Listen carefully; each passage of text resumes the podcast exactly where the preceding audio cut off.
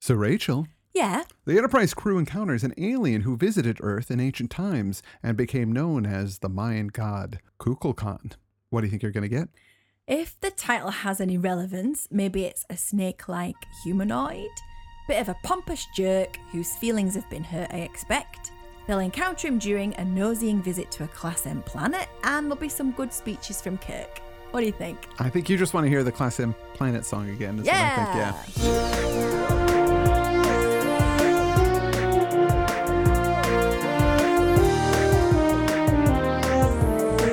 Rachel watches Star Trek. Captain's log, stardate 6063.4. The Enterprise is tracing the origin of a mysterious alien space probe. It approached the Federation homeworlds, made a scan of Earth's system, and then signaled outward into space. Before it could be intercepted, the probe self destructed. We are following a trail of disrupted matter left by the probe's highly advanced propulsion system. Thus far, the trail has not intercepted any inhabited star systems. Welcome. Welcome back and happy 2020. Only 141 years before the formation of the United Federation of Planets. but of course, first contact will happen much sooner, 43 years from now. Yay. Yay! so, this is our final episode covering the animated series. Whew. We'll have a bonus episode for patrons over on Patreon where they'll have a series wrap up episode. But the next regular episode will be all about Star Trek the motion picture. Oh. OMG. You're so excited. I'm so excited. Just to warn you, Rachel, it's kind of boring, Oh, what? but it's really interesting. It's boring in that kind of mood setting way. Oh, God. You're going to see Shatner with his toupee, and he's not quite fat Shatner yet. It's it's pretty good. Okay, so it's boring, but in an interesting way. Yeah. But before that, we've got ourselves another double bill.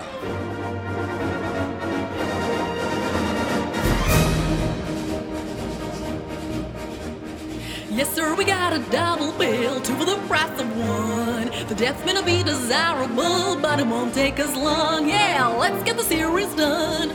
The patrons called for a double bill, warping through the two.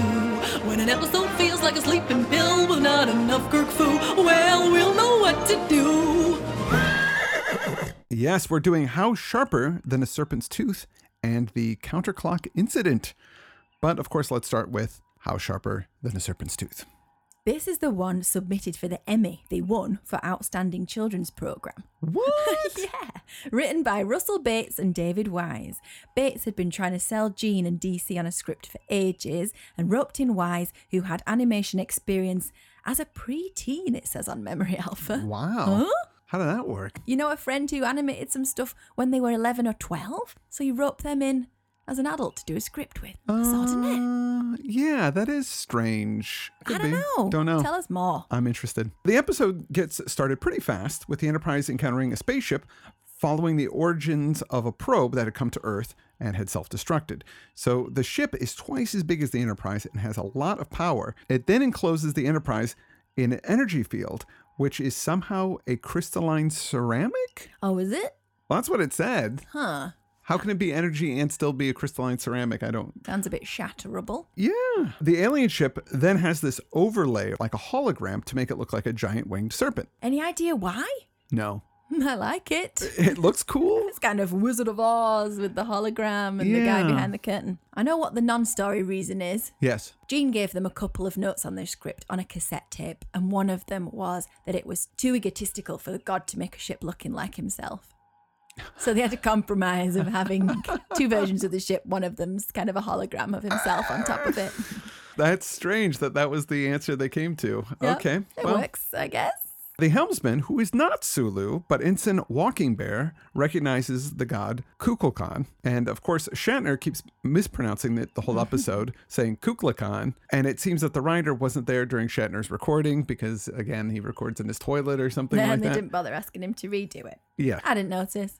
I didn't notice either. Okay. It seems that Kukulkan is upset over being forgotten by the humans. Hmm, sounds familiar. What from who? Mons from Adonais. yes. He's going to give them a chance to make it up to him, but if they disappoint him again, he's going to kill everyone. Sounds a bit harsh. Well, that's what you get. Walking Bear says he's a Comanche and an expert on all things indigenous American people's history. Kukulkan was a winged serpent who came from the sky, and they figure the legend came from this alien actually visiting.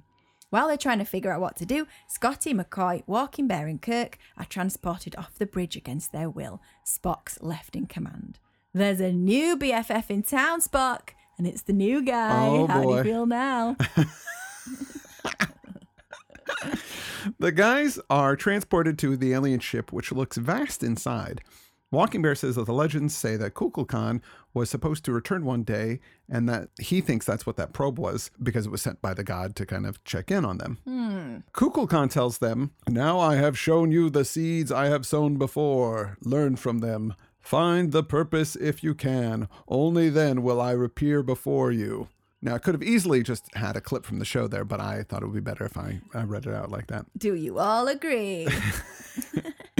If they fail, everyone dies. Huh. So they've got a kind of Mayan Aztec temple set up here, and they're supposed to solve the mystery. It's kind of like a high stakes episode of the Crystal Maze. Yeah. So the guys find themselves in a big city that has a Mayan temple in the center of it. Part of the legend of Kukulkan is that he would return when they built their city, but they did and he didn't. So somehow the humans got it wrong and were unable to summon him with their crappy dime store city. Rude. Is it because they built that city on sausage rolls? supposed to use stone. Could be. I still haven't heard that song. I haven't heard it Apparently either. It's quite the phenomenon. Kirk guesses they need to move statue heads and direct the light into the top of the temple to activate something. Kukulkan shows up and says, Good job, I'm your master now.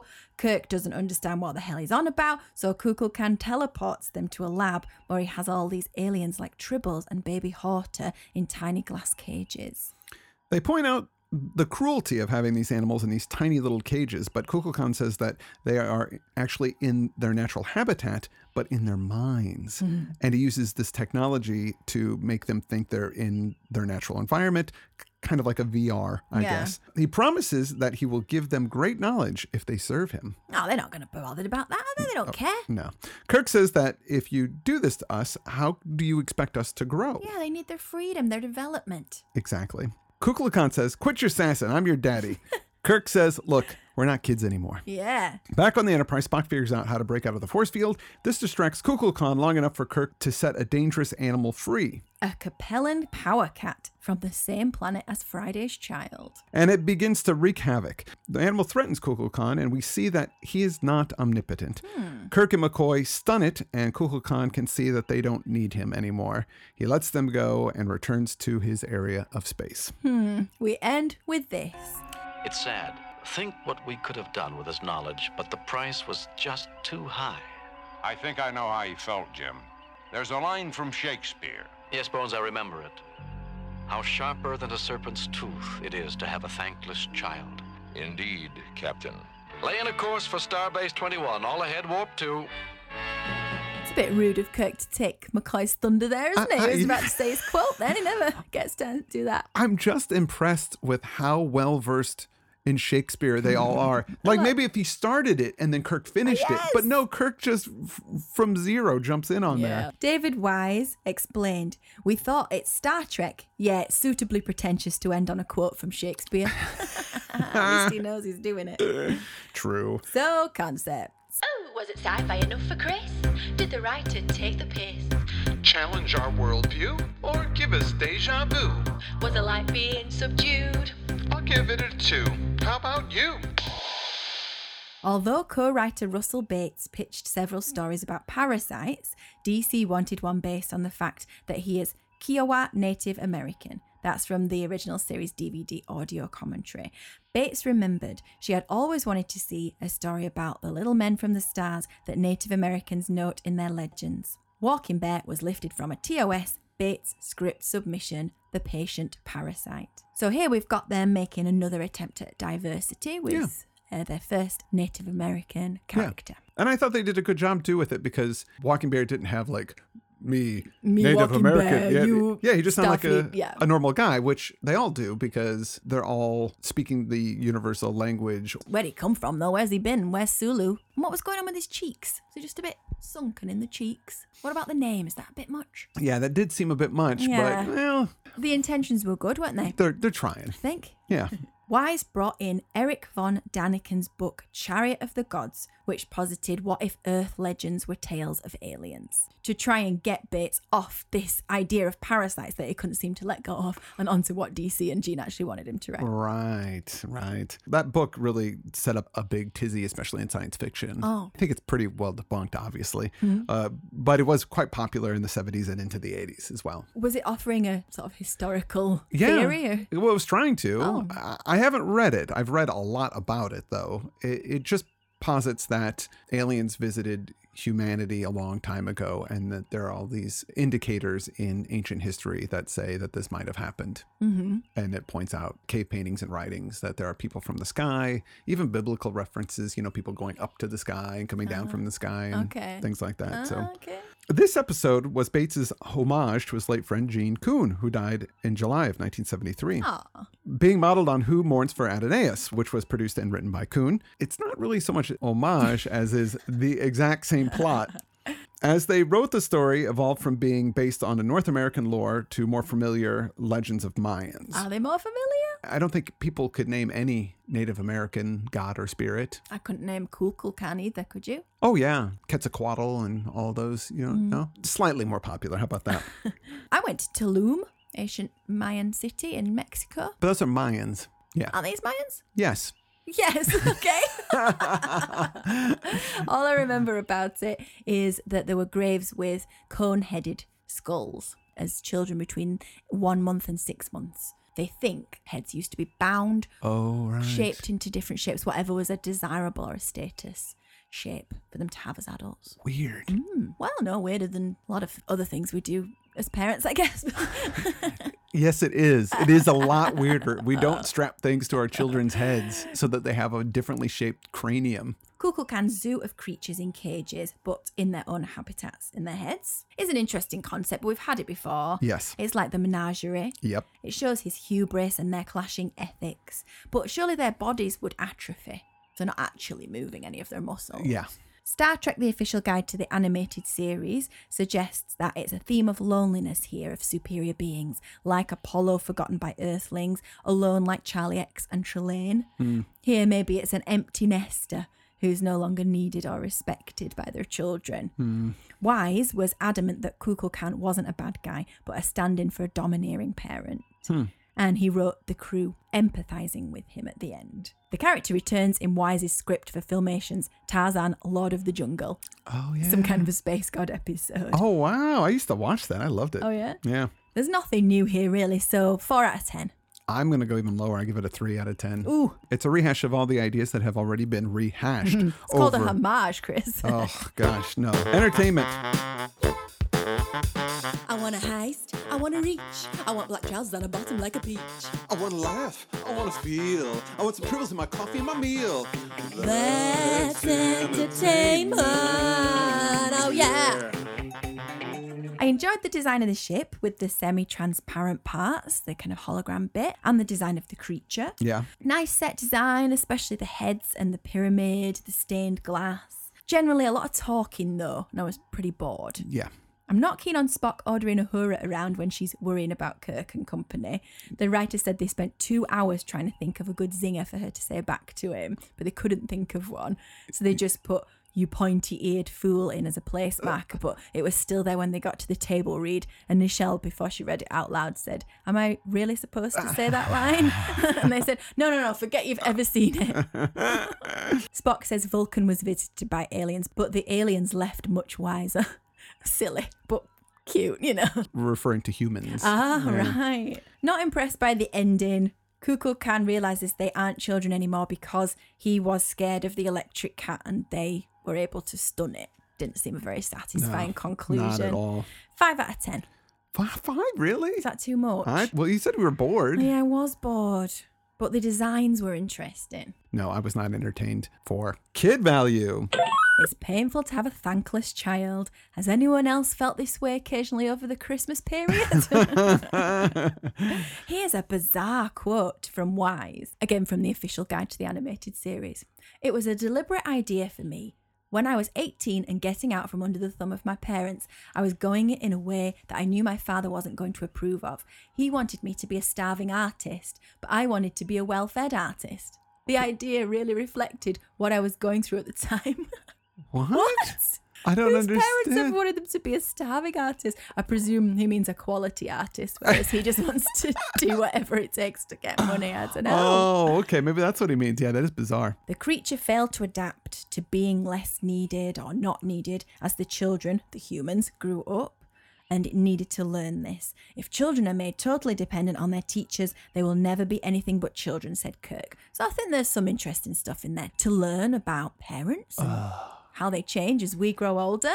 I didn't get that Oh, while watching it. And I, as an adult who's really paying attention to it, did not get that. It's not going to come across for a kid. Mm. I gave it a two. all right, I'm giving it a three out of five. Could it have been live? No way for the creature. It was flying. It was very snake like up in the Hmm. Yeah. air there. The ship could have been a model, I guess. Yeah, but for them building a model, it's a big hullabaloo. Your guesses? I knew the title would be more on the nose than the original series ones, but I should have known it wouldn't be humanoid. Was he pompous? I he guess, was t- yeah. Yeah, yeah. And he'd had his feelings hurt by not being invited back, so I guess I got those bits right. Yeah. They didn't meet him visiting a planet. We kind of got speeches from Kirk, I guess. Not bad. Well, let's move on to the counterclock incident. The Enterprise tries to save an unidentified ship plunging into a supernova, but it's dragged into a universe where time runs backwards. Could it be the opposite of the deadly years and they'll all get younger? Could be fun and a last hurrah for animation's possibilities, I guess, with showing their younger selves. Spock might devolve again into more savagery. Yeah, could be. They could be losing their technology as it progresses. Could be. Let's see. Well, let's find out. Captain's log, stardate 6770.3. The Enterprise is on course for the planet Babel, where ambassadors from all Federation planets are waiting to honor the Enterprise's distinguished passenger. Commodore Robert April, first captain of the USS Enterprise, and for the past 20 years, Federation Ambassador at Large. Now 75 years old, Commodore April has reached mandatory retirement age. Written by John Culver, pseudonym for Fred Bronson, their publicist. Oh, NBC didn't know it was him because he wasn't supposed to write for the network being an employee or something. wow. That's interesting. They bring up Babel. That's a reference to a previous Well, it's episode. got a lot of references in this. yeah. It begins with Commodore Robert April on the bridge. Boo, Mm. Commodores. Well, he was the first captain of the Enterprise. Whoa. And I have to bring up the fact that I think I said Pike was on the original Mm-hmm. series, but actually April was. I knew this. This was Yeah. information in my head that I just forgot about, I guess. He's on the bridge, he's retiring, being transported to Babel to be honored. Robert April was actually the name Roddenberry used on a few episodes of Have Gun Will Travel, and it was the name of the captain of the Enterprise in the initial pitches of the show. So that was a little sucking up to the boss, apparently, to put that in there. Mm. Yeah, I guess so. yeah. The episode starts well with April and Kirk sharing the feeling that the Enterprise is their home more than anywhere on land. April views the ship as a child, having seen it under construction. So that would make April Kirk's father in law. Oh, yeah, there you go. Yeah. then we get this. Jim, I didn't realize how many of the tools I use in sick bay were designed by Sarah. As the first medical officer aboard a ship equipped with warp drive, I'm afraid I had to come up with new ideas all the time. Your modesty is unnecessary, Mrs. April. Your achievements as a pioneer doctor in space are well known. Apparently, that accolade should go to the Bonaventure, What? the first warp drive ship or something. Oh, Just I for see. you nerds out there who will be Okay. like, oh, Wow. yeah, I didn't know that. You're pulling out some nerd cred on me. I didn't even just know this read stuff. it. Wow. I just read it. That's all. That's all any of us ever do is we read things or watch them Yeah, and then we know them and Yeah, we but- share them. That's how it works. proper nerds retain it, don't they? And then know when to pull it out of the files. Well, you just pulled it out, so there you yeah, go.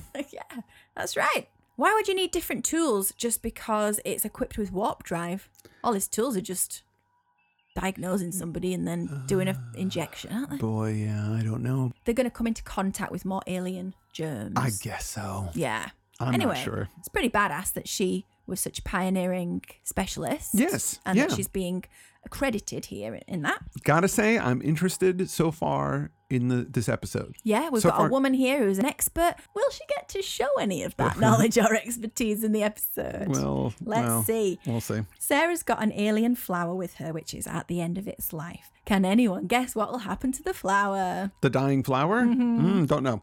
As they look at, at the distant Beta Niobe supernova, the ship's sensors pick up a vessel heading towards them at an impossible speed, about warp 36. They're just throwing out random numbers at this point. They avoid the ship and it's heading for the Nova. Kirk asks Uhura to hail the captain to warn them.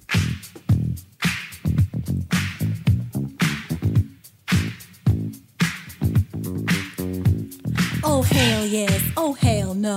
Hail them, Lieutenant. I've done so. Oh, hell yes. Oh, hell no. Attempt all languages. I've done so. Oh, hell yes. Oh, hell no. Universal translator. I've done so. This is a new low. This to and fro. Don't you know this radio is my show? So quit with your braggadocio.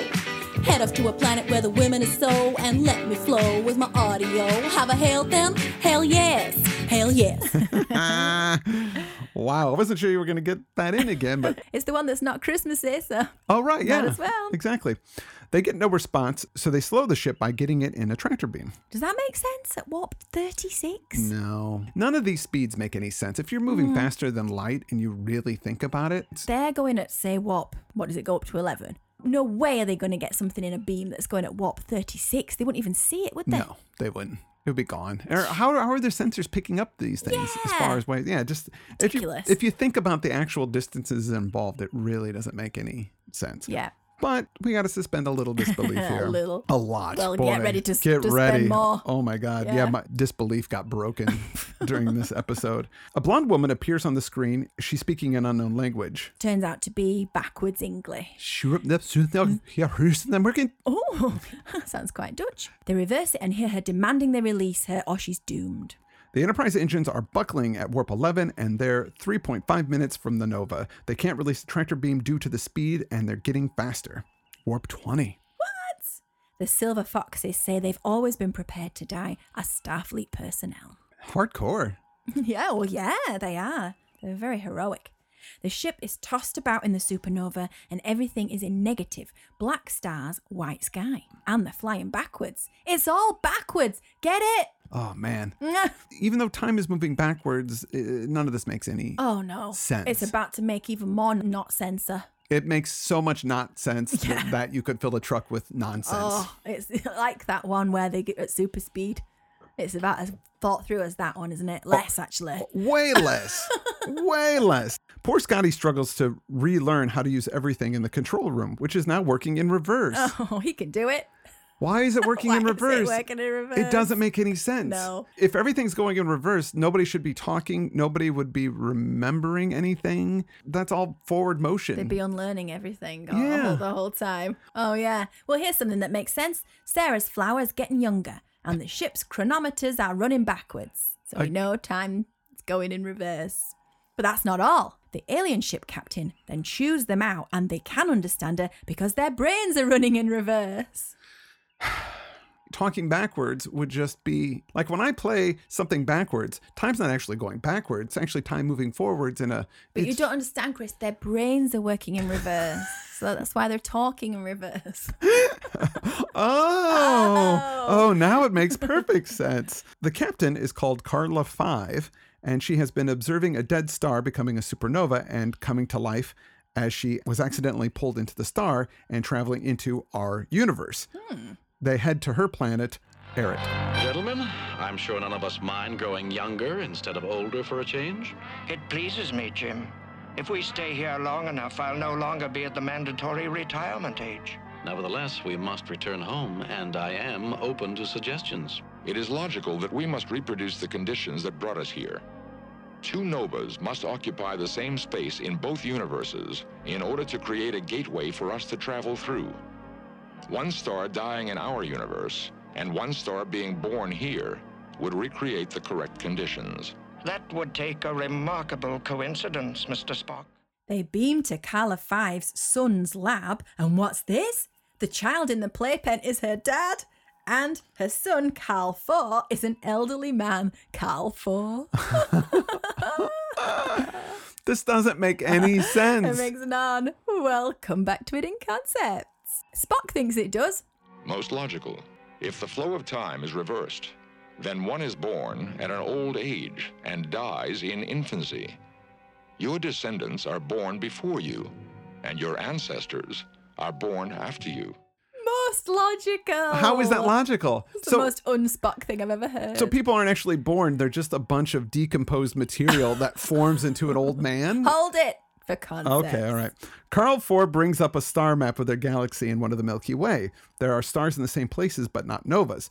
April suggests bringing a supernova to life prematurely so that they can have two such supernovas in the same place. The Enterprise is- isn't fast enough to cross the dimensional barrier, but it would be if they were pulled by a Carla Five ship. Because her ship can go super fast and theirs can't. Yeah, but how strong is it? Oh, this is where you have a problem with the logic of it? This is where things break for you? I know it's it's broken many times I've, already. I don't care at this point. Uh, how do she's- they all survive going through supernovas as well? So she sacrifices her ship to help them. That's nice. Apparently, it's equipped with enough positive matter armament to ignite the dead star into life. Is that making sense to you? No. Okay. Spock calculates they have only 19 minutes until the youngest crew member reverts to the time of birth. Spock says long before that, everyone will be children, and before they reach the dead star, they may no longer be able to control the Enterprise. How is our course, Mr. Sulu? I don't know. What am I doing here? What is all this equipment? He's too young, Captain. Mr. Eriks, take over for him. Lieutenant Uhura, report to Navigation Console. I'm sorry, sir. I don't understand all this equipment. What do I do with these controls? Hmm, they're unlearning. Doesn't make any sense. they start to change into younger versions of themselves. The designs are nice, though it's a sudden jump from the present self to a young self of 10 years, 20 years younger. Yeah. And then they keep kind of popping back to the adult version for close ups. really slop slops. Uh, Spock will, of course, be in control for the longest as he ages the most slowly. Baby Kirk is confused. Spock assumes command. April and Sarah are now young adults uh, with brown hair. April looks like Kirk. Yeah, he sure does. April politely pulls rank and takes over. Sarah looks after the kids, Hmm. of course. Of course. Ahura is a toddler sitting on her council. April, she's very cute. April detonates Carla Five's ship, triggering a supernova, which the Enterprise passes through, and they make it back to our home universe. The crew are all kids, but of course the transporter will fix that. Couldn't believe that. Couldn't believe they're pulling that one. I just thought when they went back, everything would flip back to what it was supposed to be. But they're like, no, no, we're going to use the transporters. They didn't have long enough to do that earlier when they needed people to be their normal ages, I guess. Time crunch. Yeah. Sarah suggests to her husband that they don't use the transporter and live their lives again from young. He wouldn't have to retire. But he quickly decides a life should only be relived if it has been unfulfilled. I think that reasoning is ridiculous because it's not like he's going Aw. to relive his life. He's going to have an extended life. He'll do more things. Oh, yeah, true. It's not like he's gone back in time. No, he hasn't gone back in He's time. still with his wife. Yeah. It's not, yeah.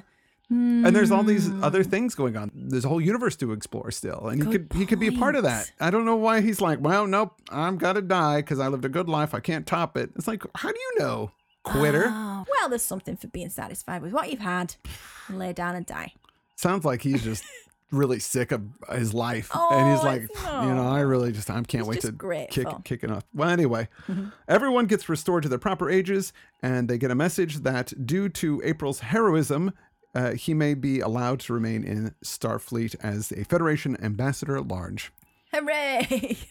I guess. yes. We end the episode and the series with this. Arriving at Babel in one hour, 15 minutes, Captain.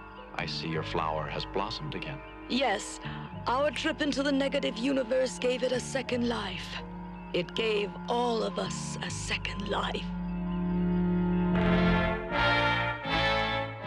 Just like the animated series gave these characters a second life. Oh, that's beautiful. All right, concepts. It was inspired by the Philip K. Dick novel Counterclock World. Don't know that novel, do you? No, I don't know anything about it. Tell us if you've read it. It made almost no sense conceptually. Yes. In the Star Trek Files magazine, John Peel critiqued Just when you thought Margaret Arman was the worst writer for this series, along comes this story and proves that it is indeed possible to get worse. It is so filled with illogical inconsistencies that it's amazing it ever got filmed.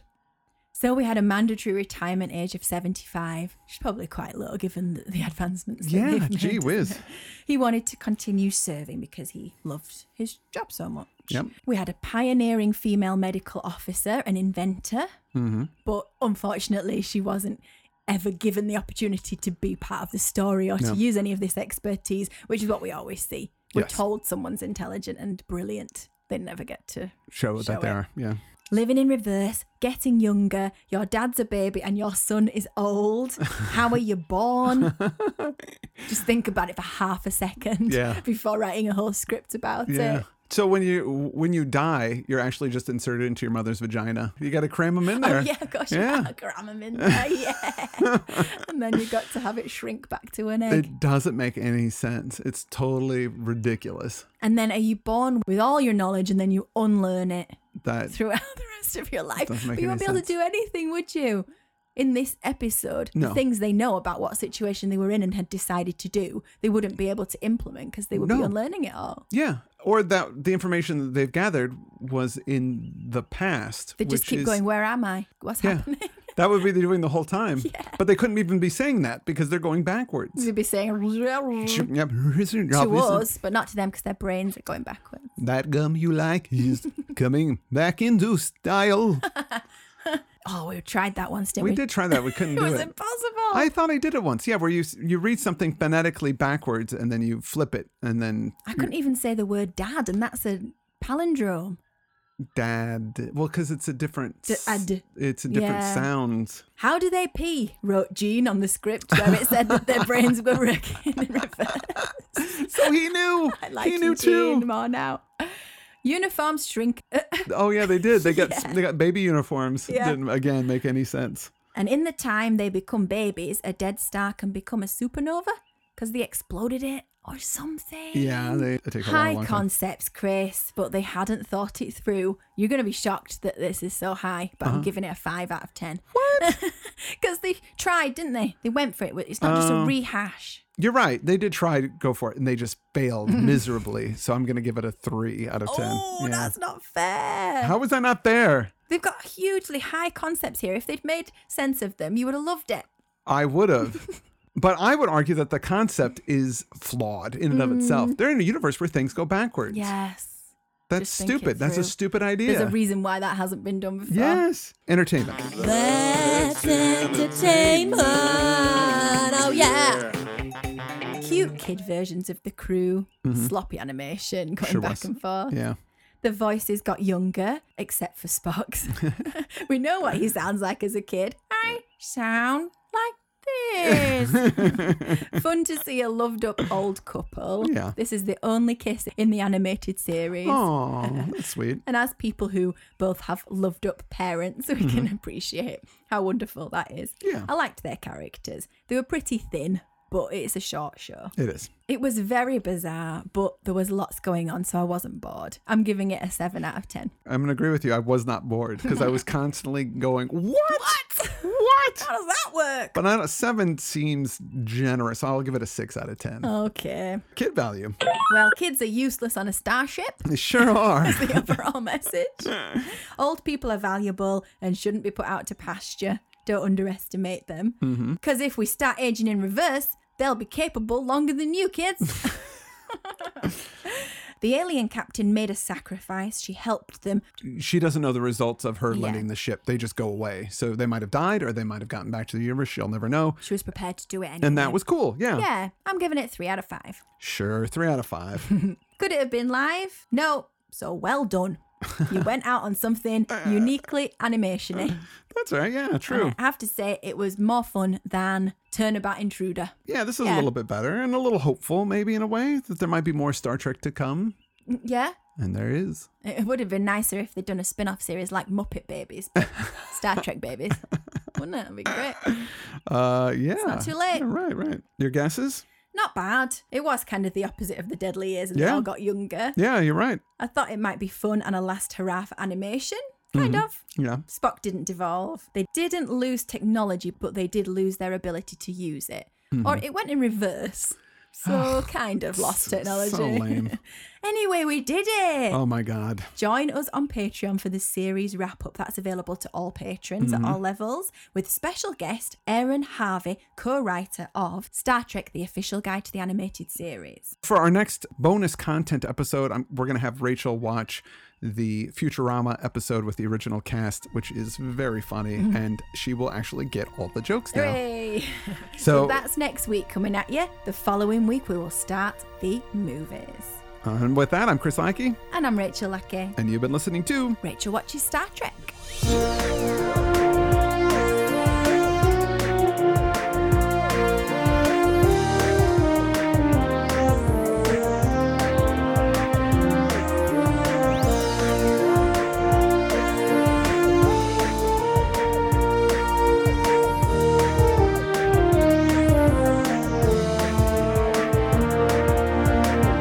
Rachel watches Star Trek.